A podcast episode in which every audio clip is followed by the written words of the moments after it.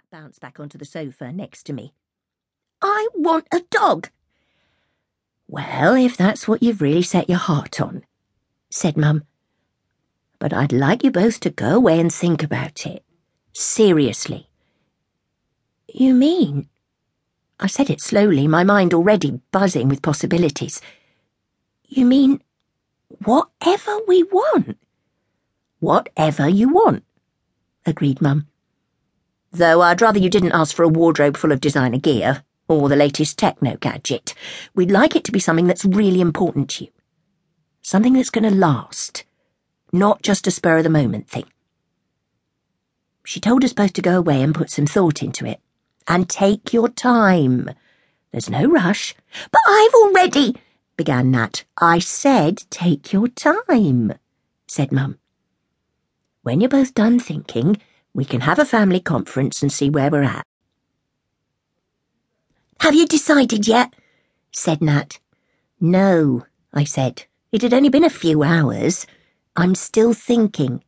I decided. I knew immediately. I don't need to think. Well, I do, I said. So if you just very kindly give me some peace and quiet, I might be able to get somewhere. We're in our bedroom. Nat in her cubicle, me in mine.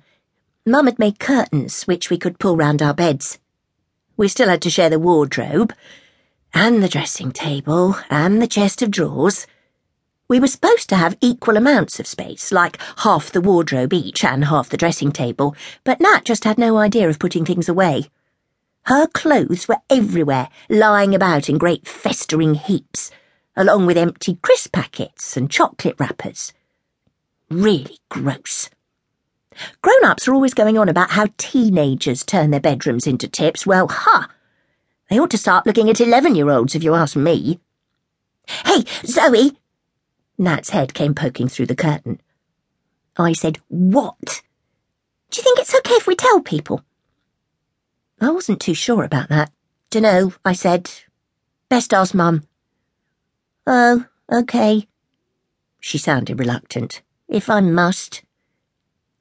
She was about to go off when her head came poking back in again.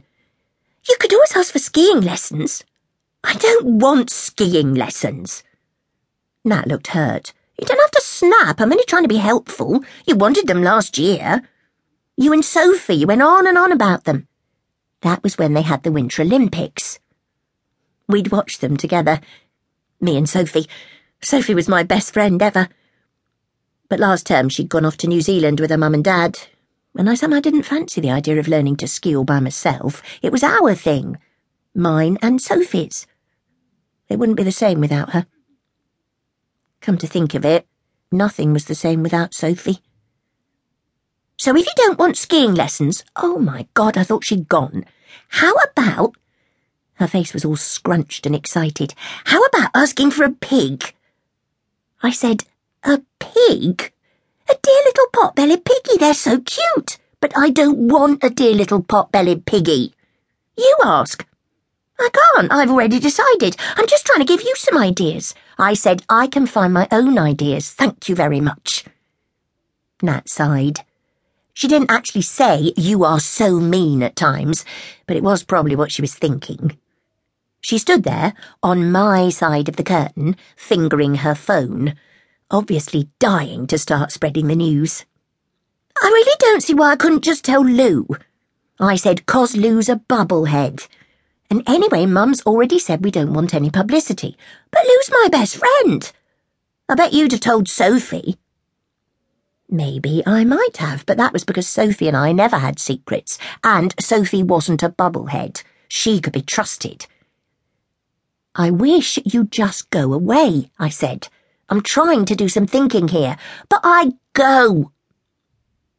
Nat went mumbling off, leaving me to rack my brains. You would think if your mum and dad gave you the chance to have anything you want, you would be spoilt for choice. Like there would be just so many things clamouring for attention, you'd find it hard to know which one to pick. Not so. All the possibilities that had been swirling about inside my head suddenly burst like soap bubbles the minute I seriously considered any of them. What did I really want? What would I really like? Something